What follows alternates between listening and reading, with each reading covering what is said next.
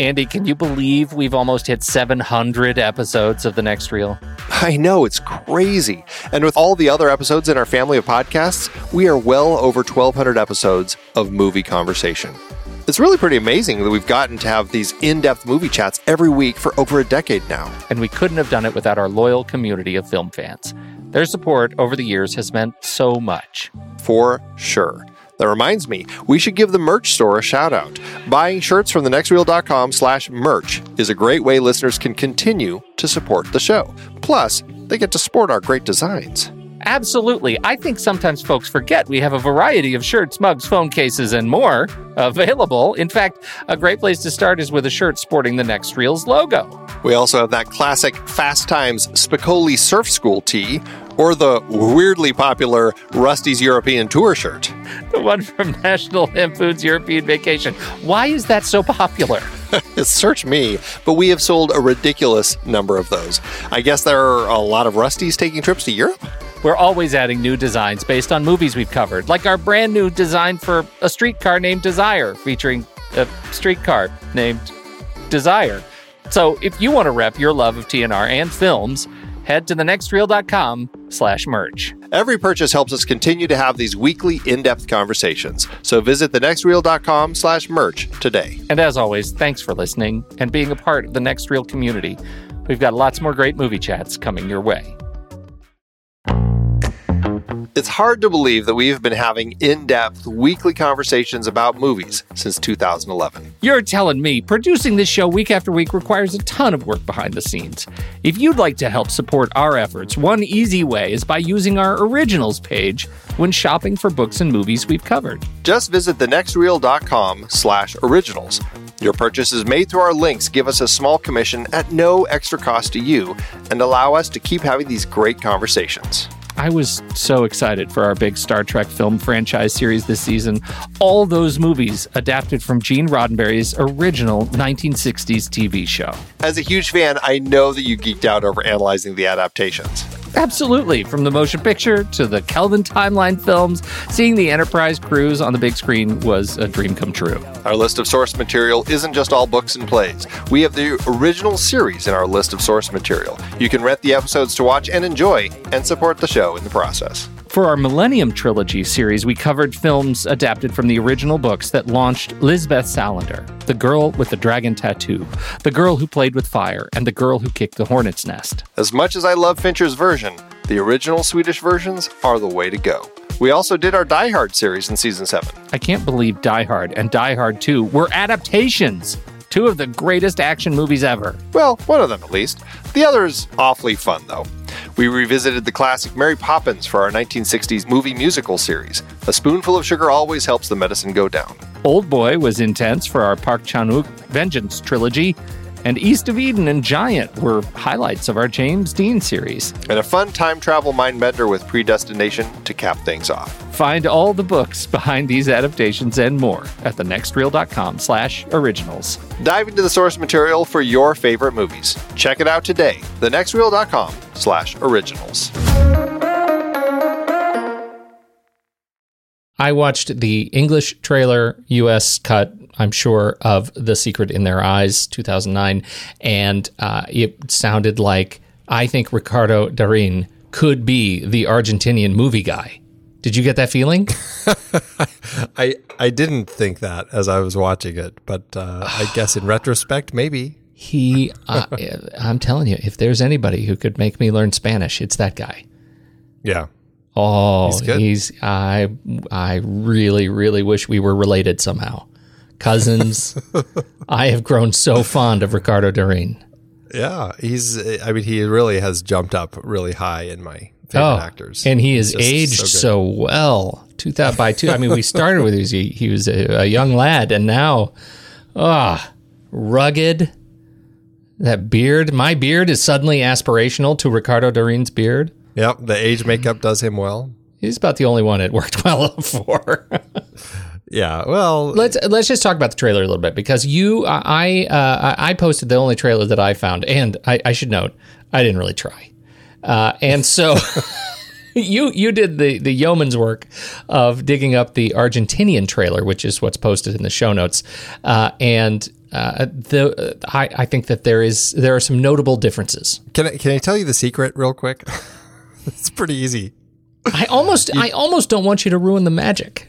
You don't? Okay. No. Okay. You, I right. mean, you could. Just, we'll uh, we'll just leave it hanging there. No, I'll no. tell you what. You say it. I'll go ahead and mute right now, so no, I won't no. listen to you. I'll turn my speakers I, down. I want everybody to ponder this. Nobody will know. I want you to be the guy I, with I all will, that power. I will reveal it on the Saturday matinee. Oh, excellent! Hey, that's good. That's tricky.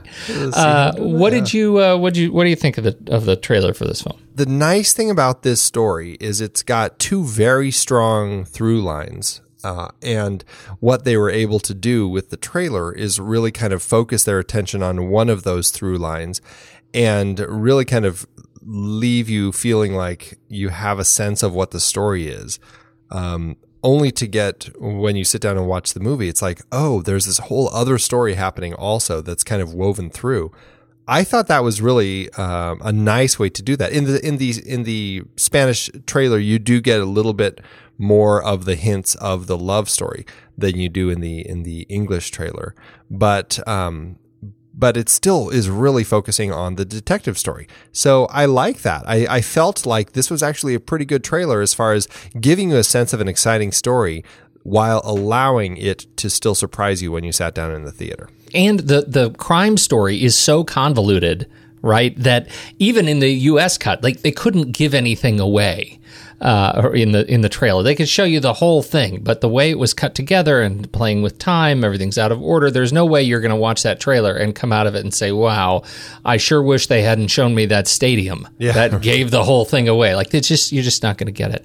Uh, I was interested in, uh, it just it just struck me that they actually showed the naked body uh, on the floor in the Ar- Argentinian film, or in the Argentinian trailer, uh, and um, uh, that just going to show that they apparently think people in Argentina can handle it. And Americans are prudes. Americans are the prudes, um, yeah. uh, which which was I. It was jarring, uh, but I, I I found the the trailer was much. Uh, it was much more patient. It was much easier to uh, just sort of sink my teeth into. Uh, you're right. It was a little bit more balanced. I think the for the U S audience, it was cut much more energetically, frenetically. Uh, it was much more of an action thriller trailer, and probably better that the action sells the movie and the romance. Uh, It weirdly becomes the reward, uh, which we'll we'll talk about. I I thought it was uh, thought it was good. Yeah, I would say I would give this trailer an A. El veintiuno de junio de mil novecientos setenta y cuatro fue el último día que Ricardo Morales desayunó con Liliana Colotto. Usted sabe tan bien como yo que violó y mató a esa chica. No se meta. Ninguno de los dos puede hacer nada. Este asunto se acabó. ¡Van a saber lo que es la justicia, hijo de puta! No sabés con quién te está metiendo, ¿eh? No tenés una mínima idea.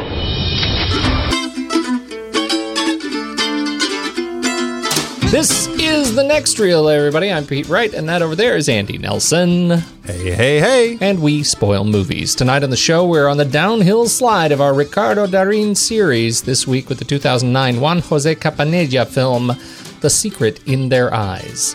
Before we get into that, you should learn more about us at the next reel dot com, subscribe to the show in your favorite podcast app, or follow us on Twitter and Facebook at The Next Reel. And if you enjoy this show and are interested in supporting our ongoing work investigating great films like this one, please consider a regular donation through our Patreon page. You'll get to join our back channel conversations on Slack, listen to the members only weekend show, and get better chances of being part of our listeners' choice episodes. We have one coming up soon. Just head on over to patreon dot com slash the next reel. Los ojos hablan. Andy, I, I'm not prepared. I I meant to read some of your Letterboxd uh, review of the remake "Secret in Their Eyes," and I'm I'm not prepared.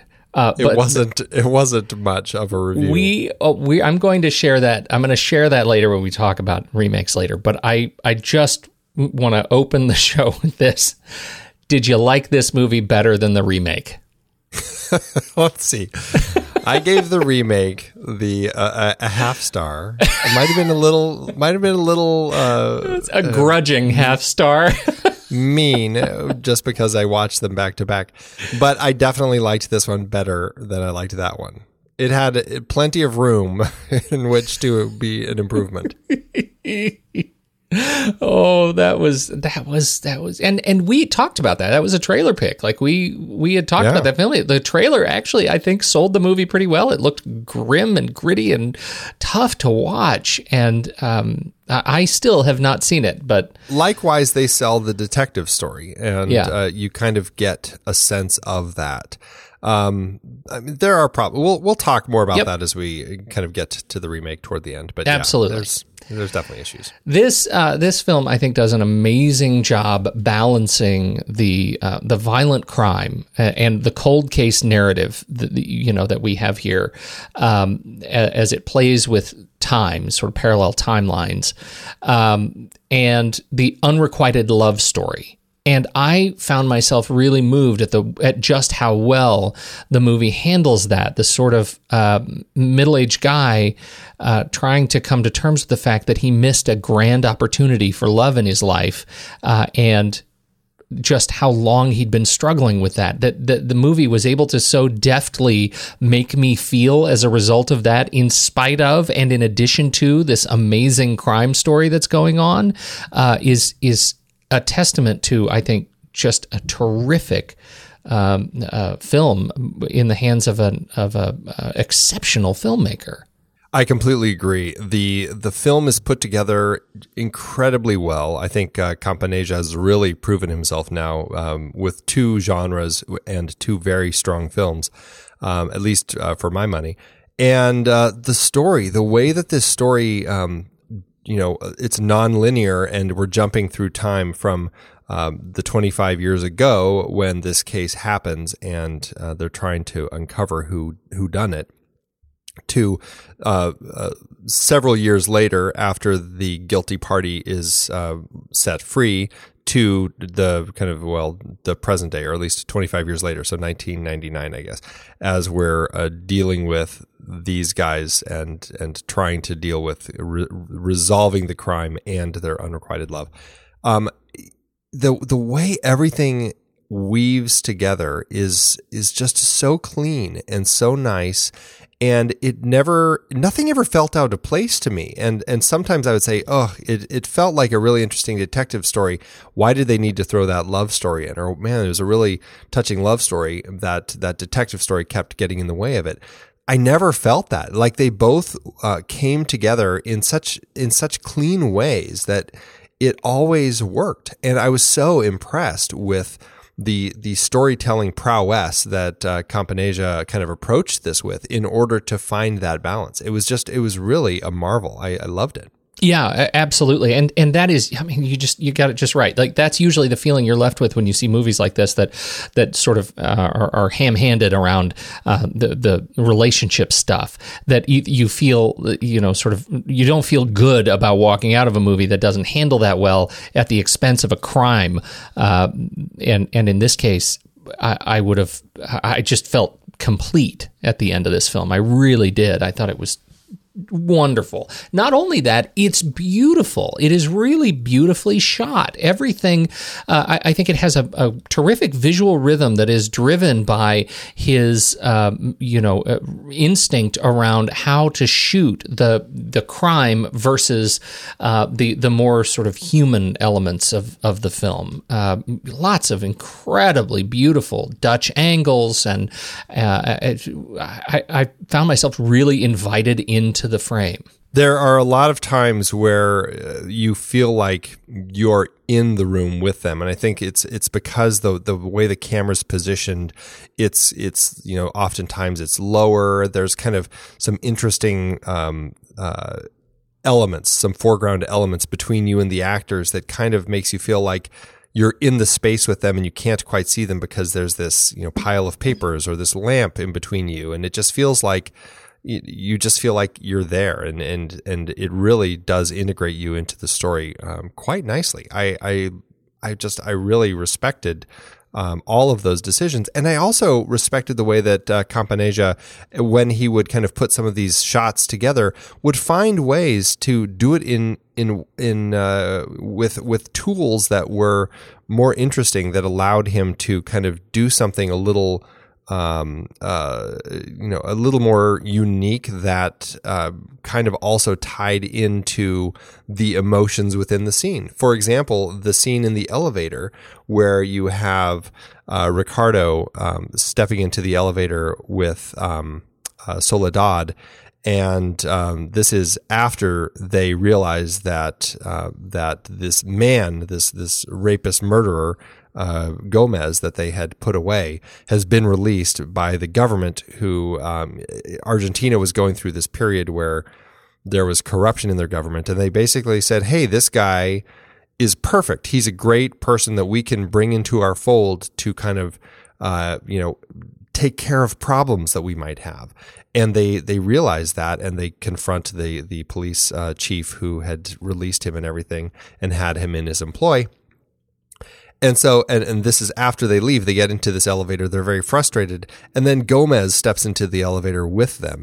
And it's this fantastic, just single take of, you're looking at the three of them from the front, and you see the two of them behind him and Gomez kind of facing the elevator doors. And then he kind of pulls his gun out, and he kind of checks the clip, and he puts it back in, and he kind of, uh, you know, and you can see their faces and their reaction. And he puts the gun away. He gets out, and the, the back of the elevator is reflective. And as he gets out, he turns and looks at them, and he just does this little, you know, eyebrow look at, uh, at uh, Esposito, uh, Darín's character.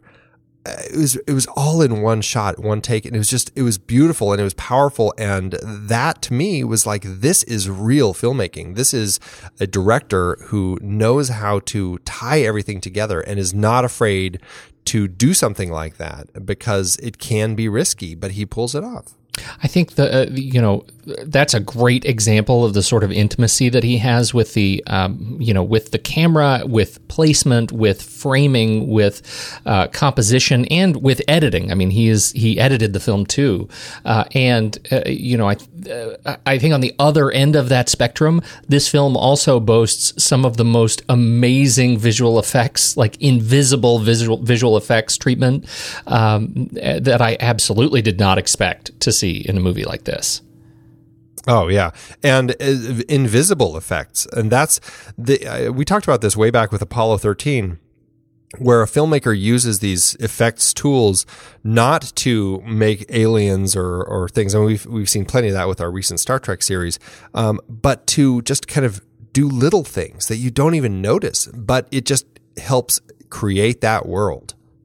Yeah, oh, it really does. You know, was, you, you had, had dug up some of the uh, the effects reels of uh, of the um, the team, the guy who headed it. We'll talk about in a bit. But um, watching these things, like the level of sensitivity and detail that they they pull out. You know, things like, oh, you know, this is a this is a column that only has two sconces on it. I think we're going to go ahead and add a third one just for balance. You know, and it, and it's amazing how how much of a difference that makes.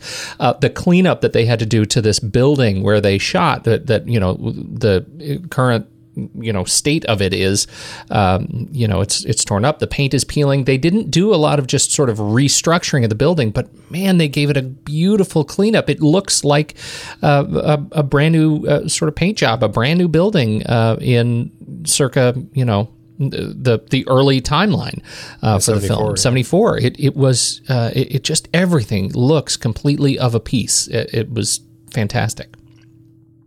Yeah, and, and you read stories about like the, the work that they did. I think that they said the shot that was, or the, the three shots that were the most complex for the entire film were the shots when uh, Gomez is uh, is theoretically killed by Morales, when Morales um, is telling uh, Esposito what happened, and he says, I, I I caught him, I you know I hit him over the head, threw him in my trunk, and drove him out and shot him, basically kind of explaining this thing.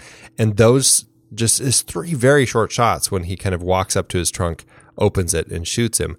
But the train that went by was a modern train, and they had to make it an old train. The there was a factory behind, and they had to remove it. When they did that, they were, had to remove the, the bushes, and they had to add new bushes in. It's like everything. Yeah. They said it was so complex. um, which is crazy because you watch them go by and it's like they go by awfully quickly. They don't seem that complex, but that's well, the magic of effects, I well, guess. Well, that was an interesting thing. And I'm curious your thoughts on that because I, you know, I'm what I'm accustomed to is, well, we're here, we're going to just put a train in, right? We'll just put yeah. a train in. And instead what it looked like is they waited for a train or, you know, had a real train go by and redressed it. Right. Am I explaining that right? I mean, it, it looked they did, like yeah. they intentionally, there there was a real train that went by, but a modern train, as you said, and they redressed it.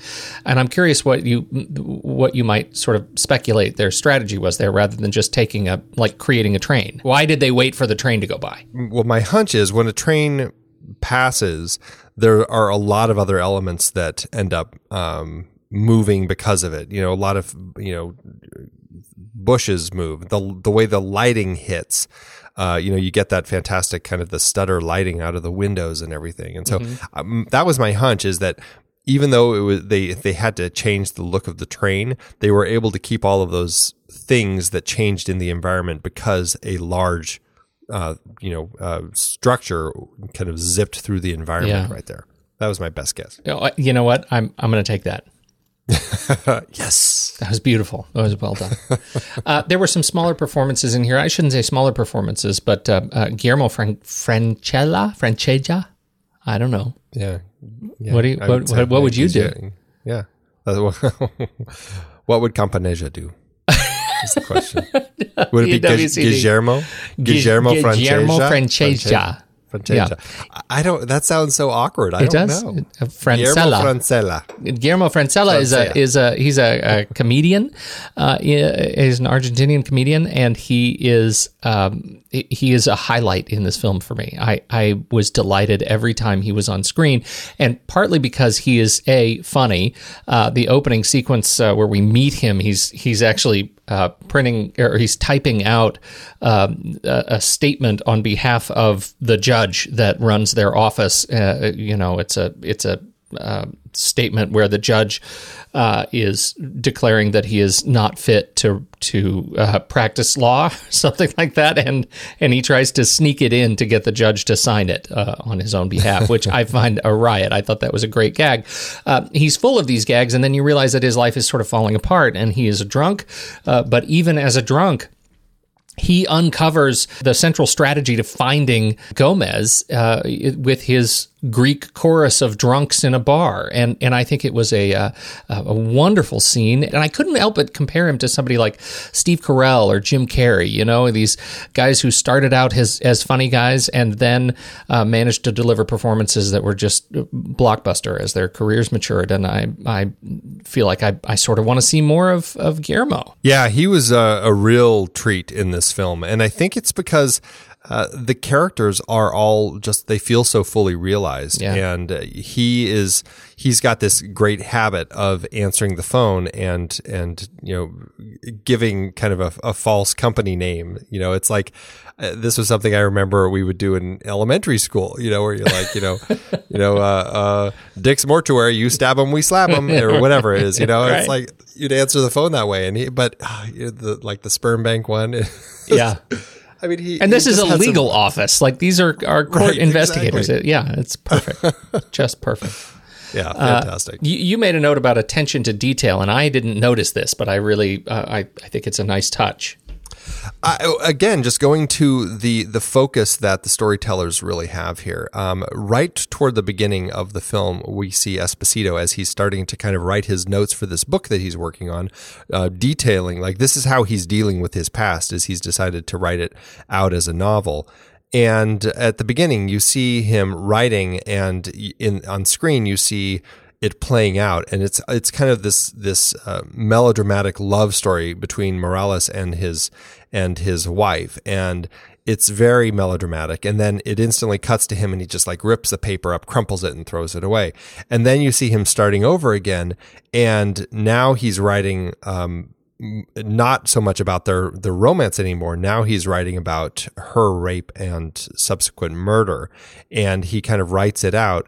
And then he then it cuts back to him, and it, he stops. And instead of ripping the page out and crumpling it, it was just so interesting how he gently pulled the paper out of his of his notebook and then just kind of set it aside. And it was it was as if just the way that he's treating the memory of it was reflected in the way that he handled the paper. And I just thought that was such an incredible character detail. Yeah, it's a, a really lovely touch. And um, just watching the way he struggles with, with pen to paper and the way they shot the pen interacting with the paper, the, that fountain pen, it was it was luscious. Uh, Not to mention, uh, my one of like my favorite things of the film is just, just the brilliance of that thematic, um, the the one word that he kind of woke up in the middle of the night and writes down on the paper, Temo, I'm afraid, um, or I fear, um, and then how that is so um, brilliantly kind of sums up so much of his life because of the detective, just all the crime stuff in his life, and also his fear of telling her the truth. And then at the end, and, and I love how it ties in with the broken typewriter with the A, how the A doesn't work. And here he is, he's replacing the A on all of his pages that he's typed up. And you see him looking at this note and he puts the A on the page between the T E and the M O, making the one word Temo to the two words Te amo, I love you. And I'm like, that is a brilliant way to kind of thematically move from the uh, the the fear in his life and the struggling with his memories and all of this to the final acknowledgement of his feelings for Irene. And I was just like, that was so beautiful. And I think he writes it as a capital A, right? In Te Amo? Yeah, yeah which yeah. is, it's beautiful. It really is beautiful. I mean, that's really the message, which I, I, I don't know. I, I feel like I'm going to be overgeneralizing here. But it, it feels so much like this film, as as grim and dark and gruesome as it is, uh, is ultimately really optimistic, right? It resolves very happily for me, right? And and I don't I don't think we see that very often in movies like this. I, you know, we we did find out what was in the box in Seven, and it didn't end well. Uh, and in this movie, that that his life was empty not because of the crime. Like the crime was the vehicle that got him to realize that he he was missing a, an important love in his life, and that's the ultimate story that that I I think that all of these little notes and motifs and the way they the way they play this game with the door, the open uh, open the door, shut the door, things are important, things are not important. The way they talk with each other is really the these are the it's it's the the dotted line that leads us to his ultimate fulfillment and growth as a as a character. And and that was um, I think one of empowerment and strength in spite of the fact that it, like they didn't let the crime destroy him, which I think so right, many of right. these movies do. Right. He was able to kind of move through uh, and break out of it. And I, I think I think thematically, it also that was, I think, what worked so well in context of this story is the theme and how you have this sense of the prisons that we put ourselves mm-hmm. in. And here he is. He's he's created this prison for himself where he can't tell her the truth. And so he's lived twenty-five years in this prison. He's married unhappily, you know, and he just he can't admit it. And it's not really until he can resolve this crime and he finds that Morales has also kind of put himself into this prison because he's he's locked Gomez up in the in his barn basically, and uh, and he uncovers that that reality, and through finding his resolution for that, he's able to kind of break himself out of his own prison. It felt like sort of an interesting parallel, and I'm only bringing this up for, you know, for no other reason than we just, you know, had this movie back to back on the show through the Film Board. The the final speech of Hercule Poirot in, in Murder on the Orient Express, um, it had a very similar sentiment on the the nature of judgment. Uh, of, of crime and judgment to, to my eye. We're starting to really, you know, much more publicly and simply question the role of human judgment of others of others' acts, right? Who who are we to say? And this movie presents that very argument, right? That there was a crime, and then there was a crime on top of that crime as the, the grieving husband finds and tracks and captures the, you know, freed but guilty criminal and keeps him in a in a jail in his barn for twenty-five years and feeds him and won't speak to him and just keeps him as a prisoner. All hinging on that one line in the film. You said life. You said he would get life. And now, you know, the logical end is I'm giving him life because the government wouldn't. because the people wouldn't. I'm going to do that. And and so, you know, our main character is forced to sit and, and stew on that and to face it and say, is he so is he so wrong for doing that? Who am I to say that that this is this is the wrong thing to do? We know he did it. He confessed to it in, I should say, an incredible uh, good cop, bad cop scene. That that huge question is is what it sort of undergirds the the criminal portion of the film, the story of of the crime itself. And and um, I, I think it it really puts uh, Esposito in a very difficult situation that he handles uh, very, very well. Yeah, it's it's really strong. Um, it's uh, again, I don't want to get uh, too deep in it, but it's not handled nearly as well in the remake. Oh, stop it, Andy! Stop it! Oh dear. Yeah. So the film was based on a book that I obviously have not read. Yeah. Have you read the book? Because your Spanish is so good. I have not. Uh, which its uh, English title is "The Question in Their Eyes," right? Yes, and and I wonder does that does that change the way you uh, change the way you would take the film? Secret versus question? Um, no, uh, I don't think so. But without really knowing what the book's about, it's hard to say. You know, I'm yeah. not sure exactly how different the book is from this. Well, um, I've heard I'm, that the two thousand fifteen remake Uh, is actually much closer to the book, so I know you'll be thrilled to, to hear that. Oh, why? Bringing it around again. Uh, Listen to you. I am fascinated by it. He uh, now uh, Campanella actually is on uh, as the uh, has a, a writing credit on this with Eduardo Sacheri, uh, who wrote the novel, and so uh, that you you would think that this is uh, this is a fairly fairly close to the original. Uh, you would think so. I, I'm I'm looking at the uh, the translated version of the Amazon description of the Spanish novel. Oh, I hear they're uh, very try- good at machine translation. I, I think that th- this is going to be delightful and accurate. Right, exactly. Uh, it it looks like um uh yeah. It I mean just from the what I can pull from it, it looks like pretty much the same story. So I, I'm not sure the question versus the secret. I, you know, I feel like I like the secret in their eyes because I feel like these people all have these secrets, and and it, I think there's such an interesting uh, motif of what people are saying, uh, you know, with with just their eyes and what they're actually saying, and that is, I mean, that's that's.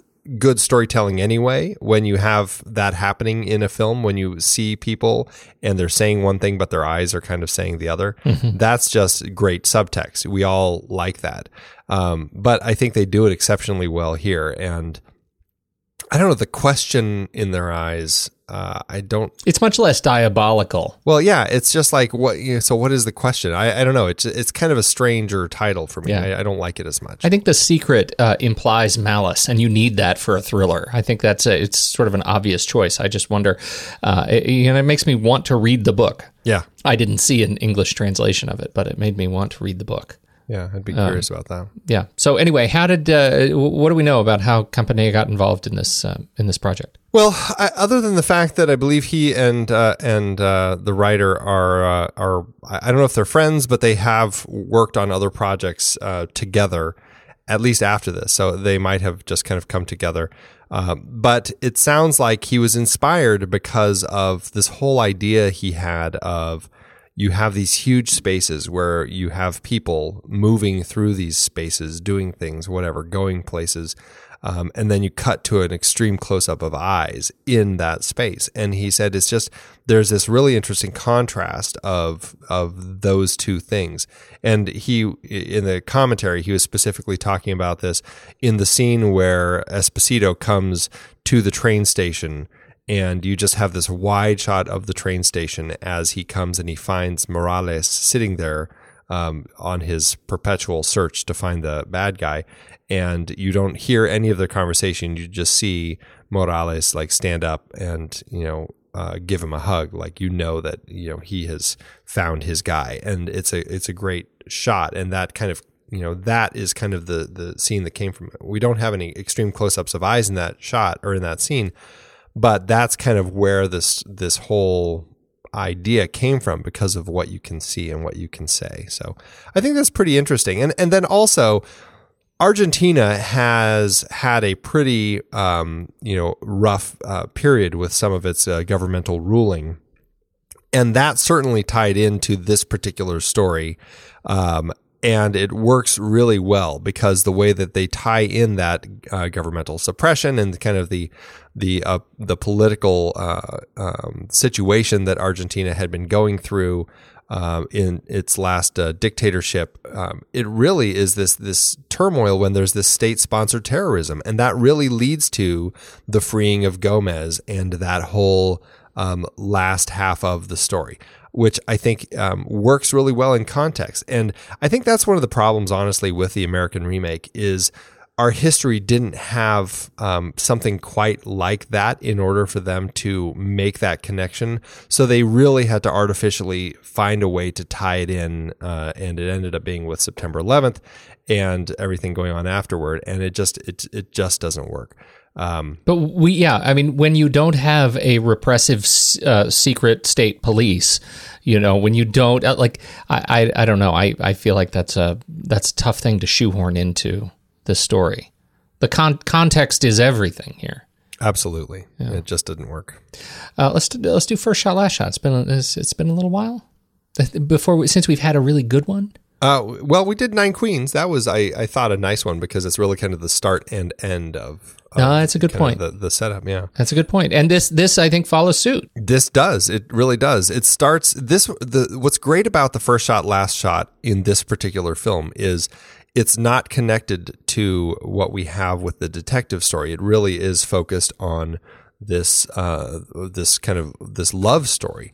And the first shot is really about memories, and specifically Esposito's memories of his departure at the train station, the last time that he had seen Irene when um, he had to kind of flee because he was afraid that he was going to be uh, assassinated by Gomez.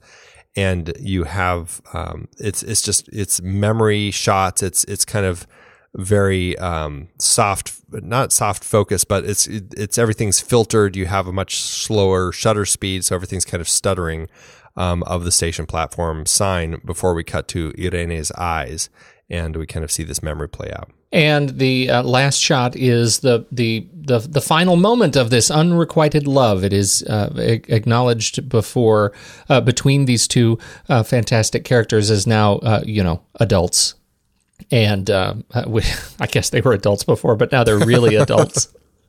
and uh, and then are you the, trying to they, say they're not they're not old? They're, they're not seniors. No, they're not seniors. Right, right, right. They they right. They're fine, and uh, they're, they're they're only just starting to get up multiple times in the night. Like you know, you get it.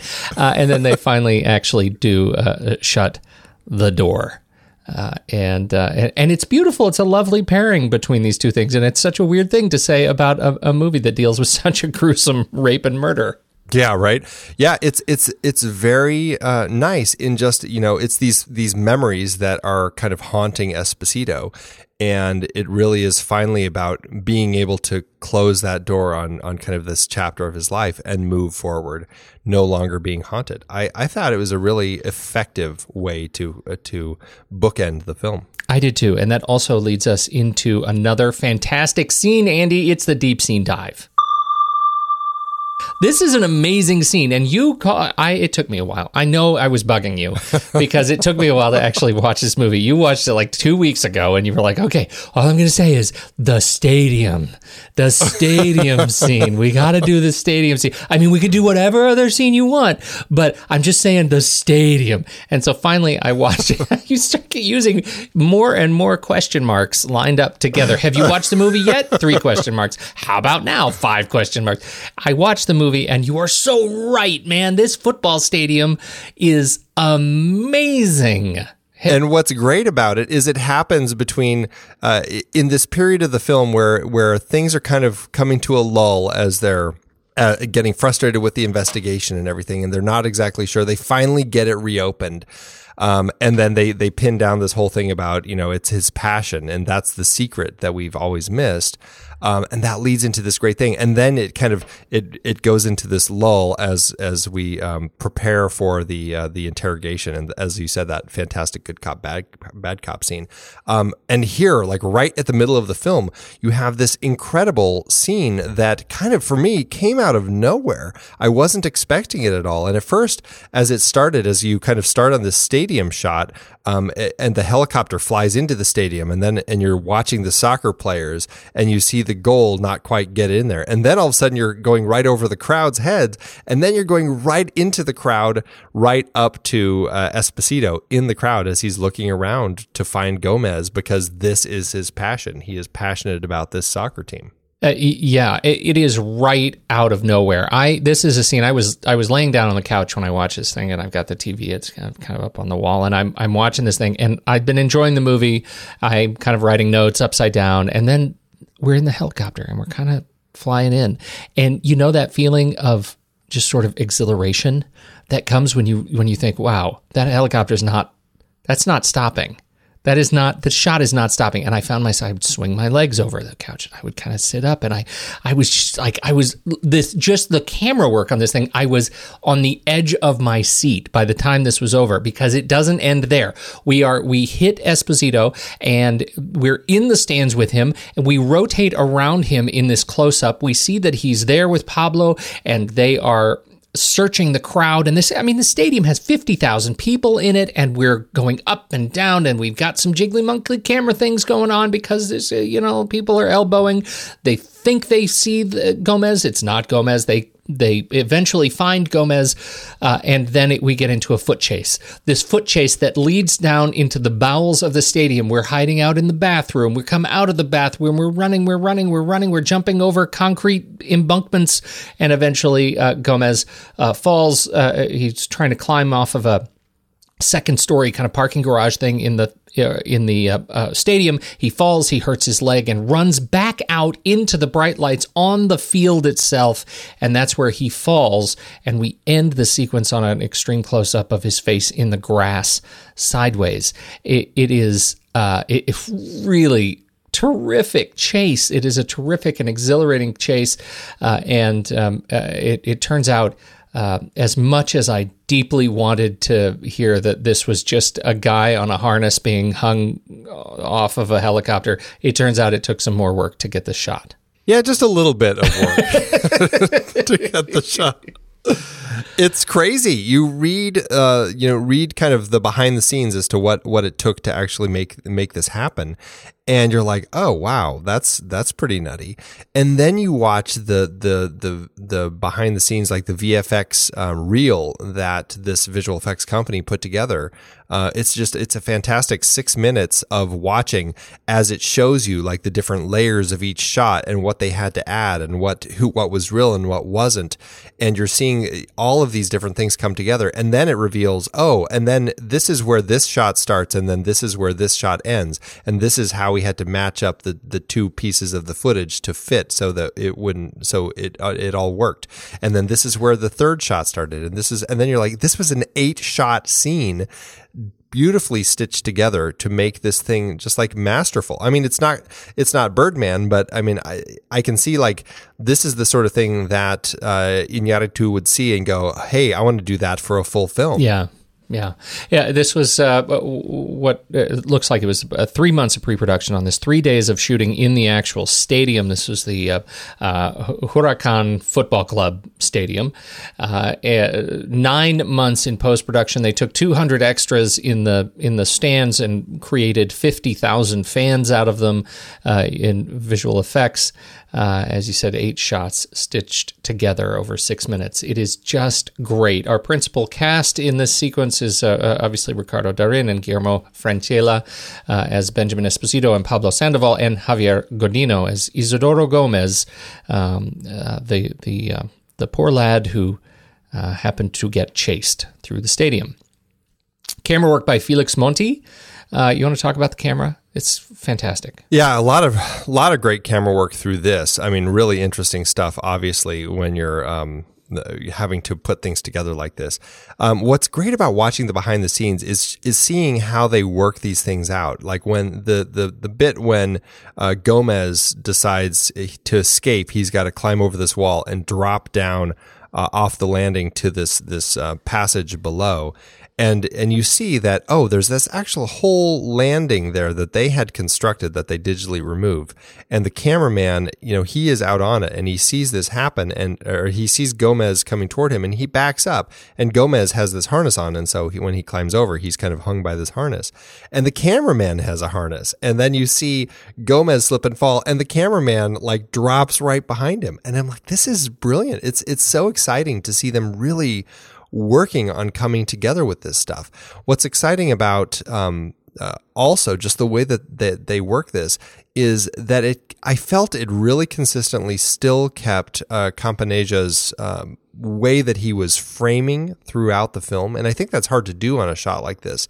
But right um, when the camera first lands on Esposito in the stands, you get that shot where Esposito is is hard frame left, and the, the the rest of the frame as he's kind of looking around is full of people and just space. And he, he you know, uh, throughout the film, he really squeezes his characters into corners like that. And and he does it here. It just makes you uncomfortable, and it, it keeps the tension up. And he's using this beautiful uh, two point three five to one um, widescreen frame. It's a very letterboxed image. And so he has a lot of room to do that. And it it is so nice. It's amazing how well that scales too. You know, you watch this, and, and I, I say that on a, you know, in the the context of modern sort of movie going, where you may be in the big screen, but you are more likely to see this on a very small screen, sometimes a very, very small screen. And the way he uses that wide, wide frame actually scales remarkably well, even down to a phone. It still feels really spacious uh, as you are uh, as you're watching this, because he's jammed so far over to the left. So many of these shots uh, make madness feel like Lawrence of Arabia. Yeah, right. It really um, just fits so nicely. Yeah. And you get that also just how, how beautiful it is when it's full of a face. Yeah. Like at the end when you have Gomez lying in the grass and his face is kind of Uh, horizontal, lying in the grass, and it just works so nicely in the frame as the baton comes down and pushes it down, as the dog runs over, as Esposito runs over. It's just really nice. And e- even at that point, they still keep, I mean, this is something I've been noticing with, with Campanella as we've watched, uh, you know, these past two films of his. He really likes a narrow depth of field. And I think he, he uses it really well to his advantage. And I like that it, he's still using it throughout this. As we get to that last moment when Gomez is lying in the grass, you see a blurry person in a suit running toward him. We don't necessarily need to have uh, Esposito in focus to know that that's Esposito. Right now, our focus is on Gomez, and I think that Campanella uses that really effectively. The uh, we already obviously mentioned the the visual effects. We're talking about the the three most complicated shots, which by comparison, it's sort of stunning when we're talking about this shot in our uh, deep scene dive that there are more complex shots. Visual effects uh, from a visual effects standpoint than this one, uh, because this is a huge, huge shot.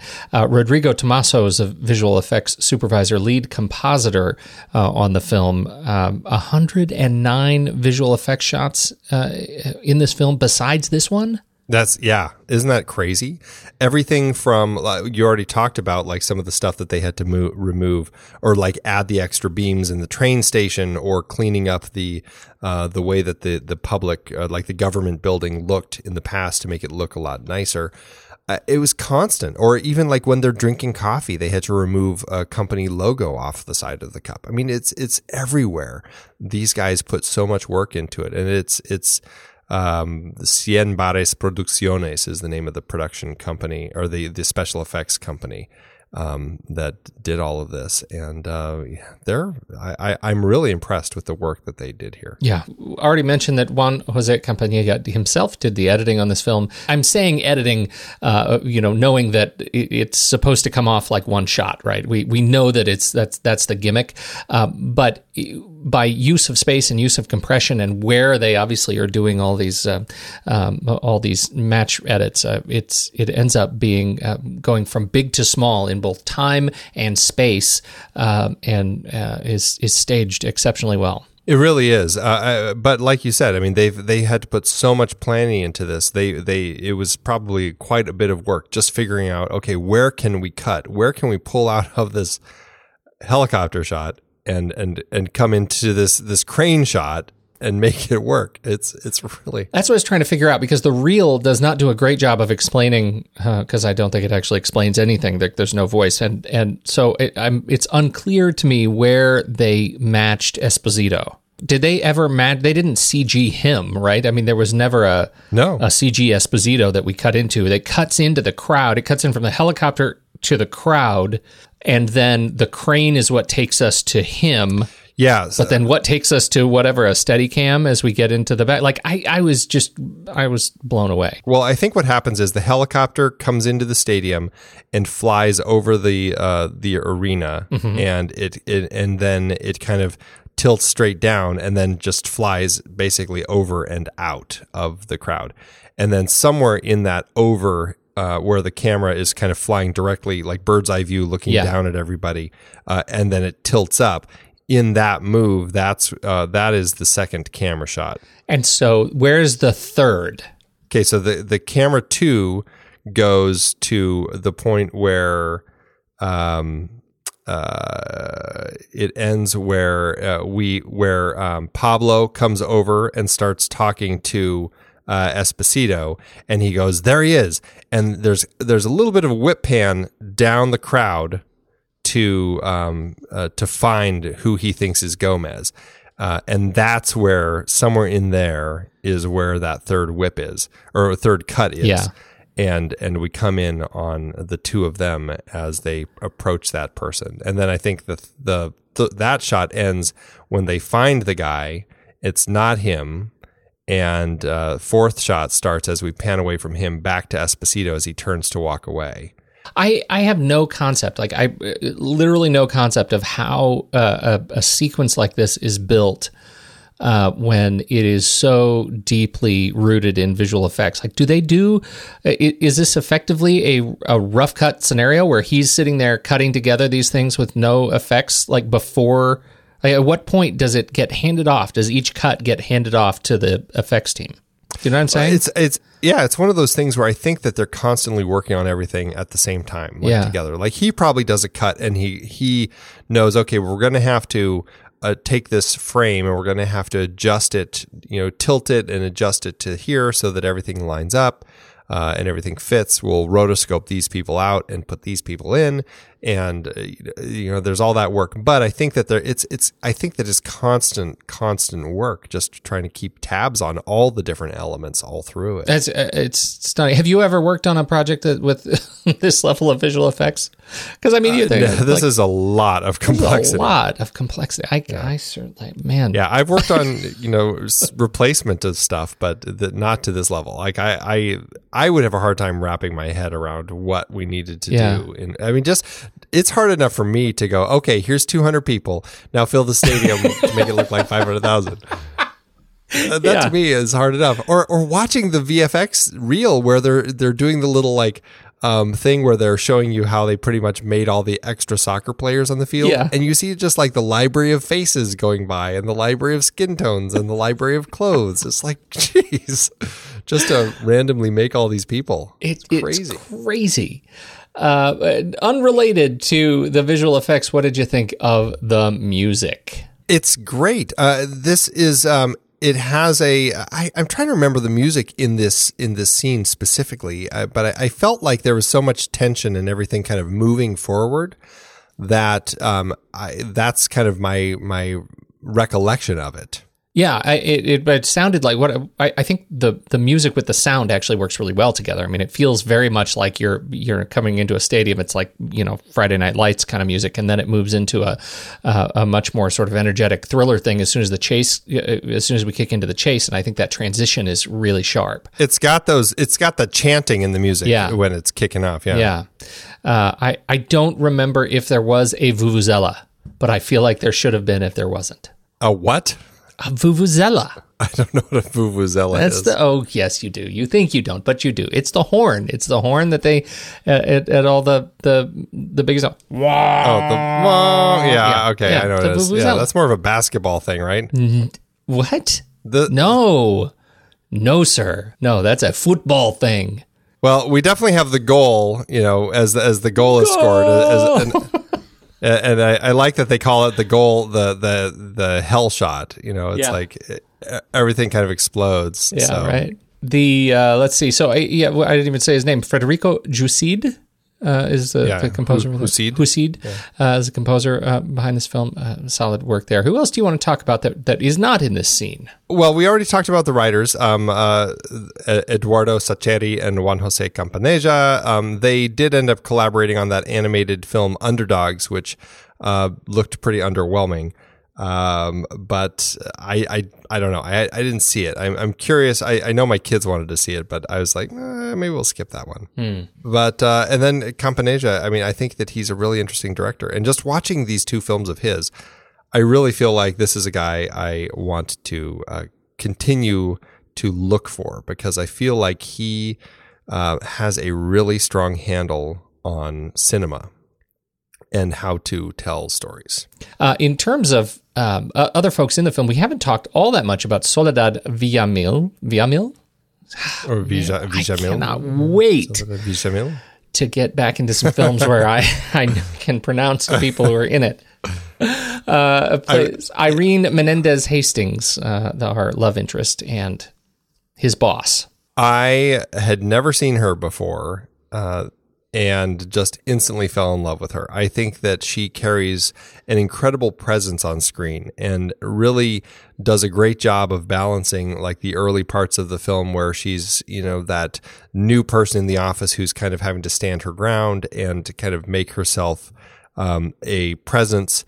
And then later when she's now kind of shown that, hey, I am, you know, strong enough to be the Uh, the the D A, and here I am, and I, I liked that about her, and I think that that she played the part really well, especially with the eyes. She has incredible eyes that work really well in a film where it's all about the subtext of the eyes. Yep, she was she was fantastic. Uh, Pablo Rago as uh, Ricardo Morales. Um, I I think he was uh, just as powerful as as Soledad. I mean, I, the way that um, he played it when they first tell him that his wife is dead, and you just have him sitting there, and you can see his the the kind of the tears welling up in his eyes, but he's just kind of talking to them. It was it was really painful, really nice, um, really well done, and. He really, for me, worked well as the man who is kind of represented, you know, his passion was this woman in his life, and it was taken away. And, and he was, his life was now all about kind of resolving that. And I thought he carried that really well all, all the way through to the end in his last scene when he's just like, you said life, and you just see him standing there next to the, you know, he is in his own prison. And I thought that was done so nicely. I totally agree with you. I, I think uh, Morales is a, uh, a complicated character. I think it would have been better had I believed the age makeup at the end. That is a that is a sore point for me around him. He looked like he was just like, I could put a pillow in my shirt and, you know, paint my face a little bit. He just didn't, I didn't buy his age at all. I was really frustrated with his makeup and the makeup of Gomez. Um, both of them, I don't think, took to the age makeup nearly as well as Darín did. Darín, I, I one hundred percent bought him. Uh, well, I, I was curious. I wonder which... I, I, I got the feeling that Darín actually looked more like that at his age. Like, they had to do less age makeup to age him because he was already closer to that age. And... It, And that, in fact, the real makeup for him was young, like making him look so much younger. Yeah, maybe. And so the inversion, I think, worked much better in his favor uh, than it did uh, those those other guys who were very clearly younger actors and had to be aged significantly. Uh, and it did not it aged and rendered ill, like it, in the case of Gomez. I mean, he had to look look like he's been sitting in a in a cell for twenty-five years and treated uh, poorly. So um, it it just didn't. didn't take. Yeah, it was it, that was a rough part for me, but um, but in context, uh, it's easy to forgive because yeah. I felt the scene worked so well. Yep, yep, absolutely. Um, some other, uh, other names that you want to uh, point out here? For me, the other name that really stands out, we've already talked about a little bit, is Javier Godino as Gomez. Um, I thought he worked just really well um, because when he is first being interrogated, he seems so innocent, and he he plays that so well. And I love that it, it's to the point where Darín is really confused, like, maybe I have the wrong guy. And it's not until that incredibly cle- creepy moment when Soledad is, um, you know, he talking to uh, Darín, and she catches him kind of looking at her exposed bra at, because of the rip in her shirt. And um, you realize, oh, there is a real creep in here. I thought Gomez really nailed that element of this character. Or, I mean, Javier nailed that yeah. element of Gomez. Yeah, yeah I, I think so, too. That that sequence in particular was shocking uh, when he... when he loses his cool and, uh, you know, first of all, it, you know, he ends up revealing himself uh, in the film, which I thought was, um, was surprising and not at all surprising. Like, it absolutely fit the character, right? It just, it fit. It, that was a thing that this creep would do. And then he hauls off and, and hits her and is shrieking at her these obscenities. Um, it, it uh, you know, thus locking his conviction. Like, you, there, there is no point after that sequence that you feel like, yeah, well, maybe he should be released uh, as a, as a member of the, um, you know, illicit state police. Uh, maybe, maybe he should get off for, for special treatment. Like, he, he needs to be put away. Uh, and, and so the film just really sells it. And that makes that just, it's just that much more heartbreaking when you see him, uh, you know, free on the street, not ten minutes later in the film, uh, in film time. Oh, yeah. Yeah. yeah. Really incredible. Frustrating. Uh, we get a little bit of uh, Liliana Colotto, the character played by Carla Quevedo.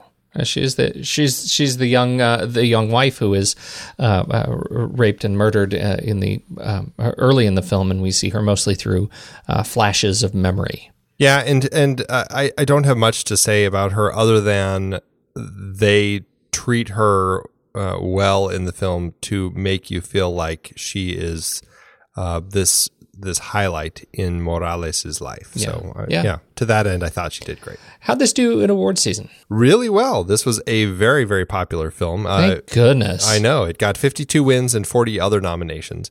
Uh, uh, we didn't, uh, in the last film uh, or we talked about, I, I could, I didn't see that there was an Academy of Motion Picture Arts and Sciences of Argentina, but apparently between two thousand one and two thousand nine, they must have established it. Um, but it had fourteen wins and four other nominations there. Um, it won for Best Actor, uh, Darín, Best Actress, uh, Soledad, Best Art Direction, Cinematography, Director, Editing, Makeup, there you go, uh, Music, New Actor, José Luis Gioia, who played Inspector Baez, Best Adapted Screenplay, Best Sound, Best Supporting Actor for Guillermo Francella, and Best Film. Um, the ones that it lost for were Costume Design, which lost to Felicitas, New Actor, Javier Godino, who lost to Gomez, and uh, Best Supporting Actor, uh, Pablo Rago, and Supporting Actor Mario Alarcón, um, who both also lost to uh, their uh, somebody they were working with. At the Argentinian Film Critics Association Awards, the Silver Condors, it did have eleven wins, three other nominations.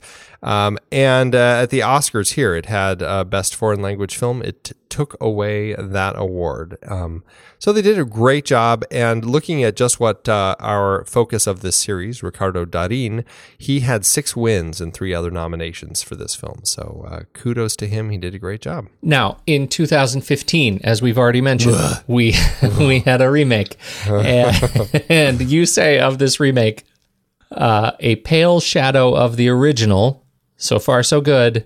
And then you say, everyone involved should be ashamed and embarrassed. I did say that, didn't I? That may be the best Amazon review we've ever read.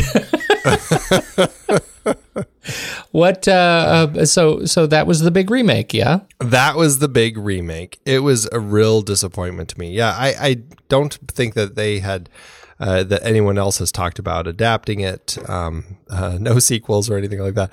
But um, yeah, Billy Ray, uh, who had, I mean, he has directed, he directed Shattered Glass, Breach, and uh, he'd written things like um, way back to uh, the early nineties, like Color of Night and Volcano, everyone's favorite, all the way up through um, Captain Phillips and uh, The Hunger Games. So he has a wide variety in his credits. Um, he uh, he wrote and directed this. And I just could not help feeling like he missed the entire point of the film. And it was just such a frustrating experience to watch this because um, everything just did not play the way that that it really needed to to kind of to to to hit the points, and uh, he changed things. And I already mentioned they had to change this whole uh, you know this they had to come up with an element for this this person to be released in the past, and in that it's you know they the the the team uh, decides, hey, this bad guy would be a great Um, counterterrorism investigator, and so they kind of release him and everything, and it just it doesn't work. And then the other issue is not to oh, well I'm just going to spoil it because it's such a crappy movie. um the the whole thing is, you know, you get this the the basically the stadium scene takes place in the present day because uh he got away in the past. And oh also in the past it's it's not just some random person who who's um Uh, whose uh, wife they are um, trying to avenge. It happens to be their coworker whose daughter was killed, and yeah. so it adds this whole other weird element. It's like, why? Why did you? Why was that in here? Why did we need to go that route? It's just a strange shift. Um, but you get this whole thing where um, the guy gets away, and then um, in the present day, now they do the whole thing. It's at a baseball game. Um, it's multiple cuts, so they take all the fun away of the single shot through it. They catch the guy and everything, and and then it turns out that it's not the guy. And you, you know, the whole big reveal is that that Julia Roberts' character, she had actually caught the guy in the past, and she's had him in her in her little barn jail this whole time. And this other guy is just some other guy. It's like, well. What? Well, what? Why were? Why were we? What? Why? And they look the same. What? Oh, it was nonsense. Just nonsense. Uh, yeah. Okay. I'm sorry for so you, man. This uh, this seems. It's like it puts you. It in made a tough me mad. Place. Yeah. It made me mad. I it's and and that I I think that if I had seen it without having seen The Secret in Their Eyes first, um, I I think I probably would have. Well, it was interesting. You know, I, I don't think it it it emotionally evolved the way I would have liked it to. Um, you know, it wasn't bad, but it's probably pretty forgettable. That's probably where I would have been with it. Yeah. But having seen the original Argentine film first, uh, and then seeing what they did with it, I'm like, man, these guys just screwed everything up putting this together. And I don't know if the actors knew that, you know, reading the script and going along with it, or if they kind of were like, as they were, I like to think, because I like all these actors, I like to think as they were working, I was like, I don't think this is going the way that I was thinking it would. That's and, the stunning know. thing. I mean, that cast is, it, it's amazing. I know. We've got Chiwetel Ejiofor, Nicole Kidman, Julia Roberts, Dean Norris. Uh, it's just, it's a great group of people. Yeah. And unfortunately, the film, it, it was a painful experience to watch. Well, uh, okay, so there you go. Don't worry about that one. Uh, definitely see the two thousand nine film. How did this do at the box office? You know, it's funny. The numbers for this film are in a bit of a disagreement on the various sites that I look at. So I, I guess I have to go with the numbers that seem to correspond mostly on most of the sites. It looks like Campanella got a bit more than he got to make Son of the Bride. For this film, he had a budget of three point five million dollars, or three point nine in today's dollars. The movie premiered in Argentina on August thirteenth, two thousand nine, and like Darín's previous films we've discussed, this film was a critical and commercial success, becoming the second highest-grossing film in Argentina's history, only topped by a nineteen seventy-five film directed by Leonardo Favio called Nazareno Cruz and the Wolf. I had never heard of that film, never seen it. Wow. I have no idea what it's about, but apparently everybody in Argentina loves it. This movie had a limited release in the U S on April sixteenth, two thousand ten, opposite the Death at a Funeral remake and Kick-Ass. It went on to make six point four million dollars here and twenty-seven point nine million dollars everywhere else, raking in a grand total of thirty-eight point five million dollars in today's dollars, giving the movie an adjusted profit per finished minute of two hundred sixty-eight thousand dollars.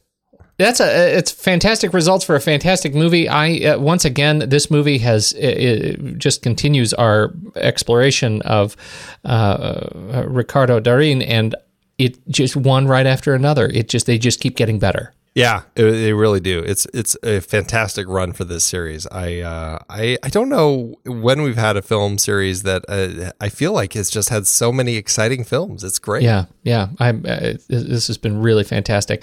Um, I am. I'm excited to see uh, how you end up ranking it, Andy.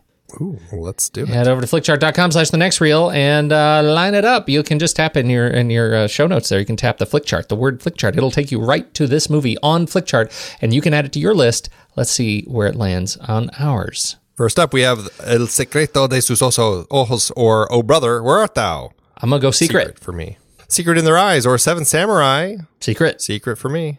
The Secret in Their Eyes, or Aliens. Uh, I'm, oh, Aliens. Yeah, I mean, it's Aliens, but it's uh, it's it's hard. Yeah, it really is. Uh, The Secret in Their Eyes, or The World's End. I will say The Secret in Their Secret Eyes. Secret in Their Eyes. Ew. I know. The Secret in Their Eyes, or French Connection. I will say The Secret oh, in Their Eyes. Oh, Andy, you know, uh, you know how hard this is for me, but I'm going to say The Secret in Their Eyes. Wow, look at that. There was you don't there was no picking of toes in Poughkeepsie, and that, that would have made this movie better. The Secret in Their Eyes, or Apocalypse Now.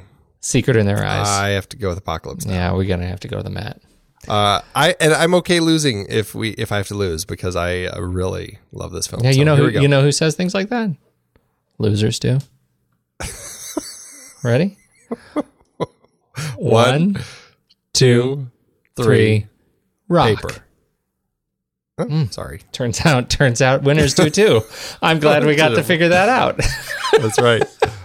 The Secret in Their Eyes, or Star Trek six, The Undiscovered Country. No. I will say The Secret in Their Eyes. Oh, Andy. Oh, man. I, I'm like you. I, I'm going to pick Star Trek, but if I lose... It, it will have been for it will have been okay. All right, here we go. Well, we know who says that, so here we go. All right, one, one two, two, three, scissors, scissors paper. Rock. Oh, you, we, you're right, Andy. Winners do say that. That's right. Confirmed. Uh, the Secret in Their Eyes, or The Fisher King. Secret oh, in Their Eyes. I. uh I actually will say Secret in Their Eyes. I, these are, they're really close, but yeah, I'm going Secret in Their Eyes. Well, look at that. It is a Secret in Their Eyes is coming in at number forty-eight on our flick chart. forty-eight out of three hundred twenty-five. Oh, oh, oh, oh.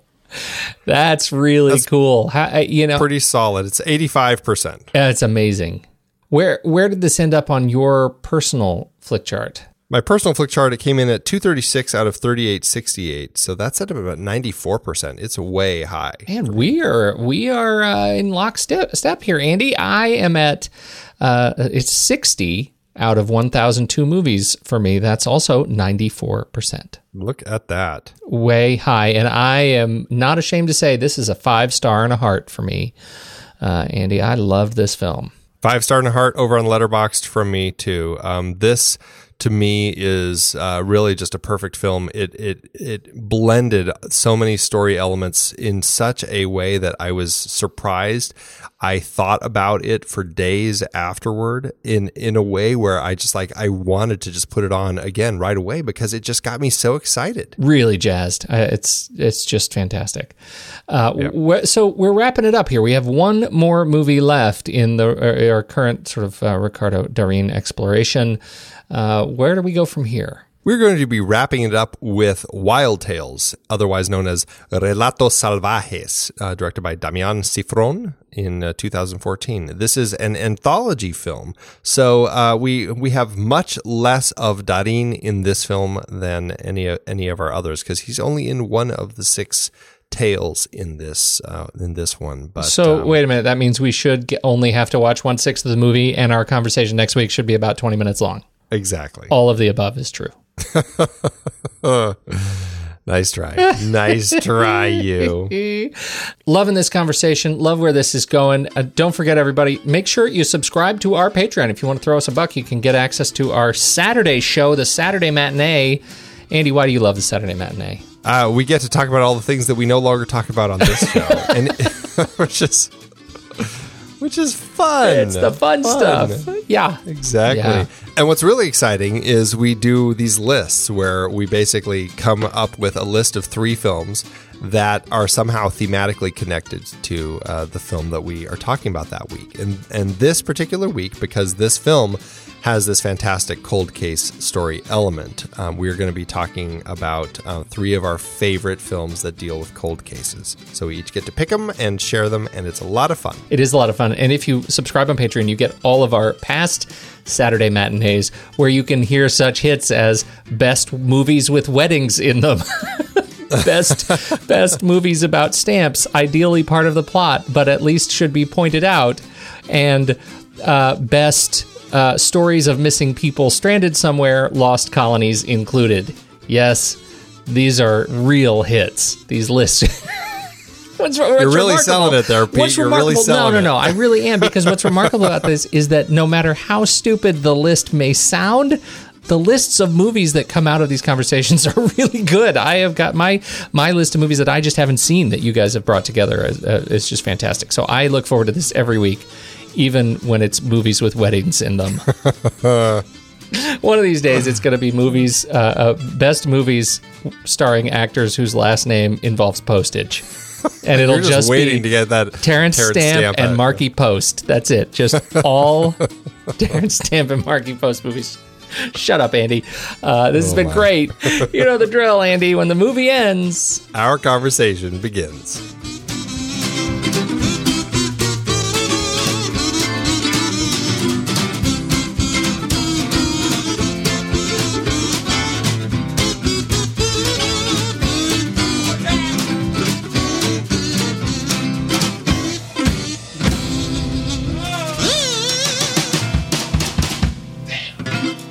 Amazon giveth, Andy. As Amazon always doeth. Oh, this film, Amazon really does giveth, with a number of uh, one-star reviews to help us support our quest for the best Amazon review uh, across the searching. entire catalog. We are still searching. Uh, I, I I feel like uh, there, there's sort of a set of, uh, a trio, if you will, of reviews that I would like to share. They're very short. Uh, if you don't mind. Now, this is a Do this it. is a movie from Argentina, and it is uh, a movie that is fairly clearly, um, well, I, we'll see how clear it is. Uh, beware, Andy, movie in Spanish. This movie is in Spanish. Why would they write the description in English and fail to mention that the movie is in Spanish? Don't waste your money unless you understand a movie in Spanish. And then how about Spanish movie with subtitles? I couldn't watch this movie. It was in Spanish. I don't speak Spanish. Nowhere in the reviews did they say the movie was in Spanish. And then how about English subtitled? English subtitled. No indication that it was. Su- if I had known, I would not have rented it. I did not watch the movie, and I would like to have a refund. These are all people, Andy, clearly, who don't like to read their movies. Clearly. Oh, Clearly. So disappointed for humanity. Well, I have somebody else who also had an issue with it. It did not in any way relate to the Spanish nature of the film. The it is Spanish by... nature of the film? I think that's how they should call it. This film this is film of is, the Spanish nature. It's slightly Spanish-natured. It's fiery. This uh, this review, Dutch Princess, said uh, did not like this version. Dutch Princess, I should say, screamed the review because it's in all caps. I was looking for the American version with Julia Roberts. Did not like this version. Too graphic. Now tone it down, Dutch Princess. Easy. I have to ask you, Andy, on reflection, uh, what is your take on that critical review of violence in the film? Do you find which one will you find more grotesque and, and violent? We do see the uh, the rape and the, the the bloody body here in in the American film. you don't quite see that. You just see that there's a body in a dumpster, and Julia Roberts realizes it's her daughter, and she climbs in and clutches her and everything. And that's, that's in my recollection, that's pretty much the extent of it. Mm. Okay. So it is much more toned down. All right. Well, maybe Dutch Princess has a thing on you. Yeah. Thanks, Amazon. I've been podcasting since two thousand six. In that time, I've tried countless hosting platforms, but in August twenty twenty-two, we switched to Transistor to power all of our shows here at True Story F M, and it's been a game changer. I love that Transistor allows unlimited podcasts and storage without extra charges. We can publish so much content, and we do. If you want to start up a podcast, do yourself a favor and host your show on Transistor. With their one-click publishing, you can get your new show onto all the major podcast directories effortlessly. And their website builder lets you quickly build custom sites for each show. The detailed analytics are invaluable, too. You can access all kinds of listener data anytime. Oh, and the versatile players allow you to embed episodes anywhere to reach new listeners.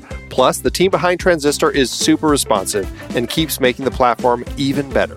After using countless hosting services over fifteen plus years, Transistor has been hands down the best podcast partner for us. If you want a hosting platform to take all the worry out of getting your podcast out into the world, go to thenextreel.com slash transistor and check it out. Support our show and support your own show by going to thenextreel.com slash transistor.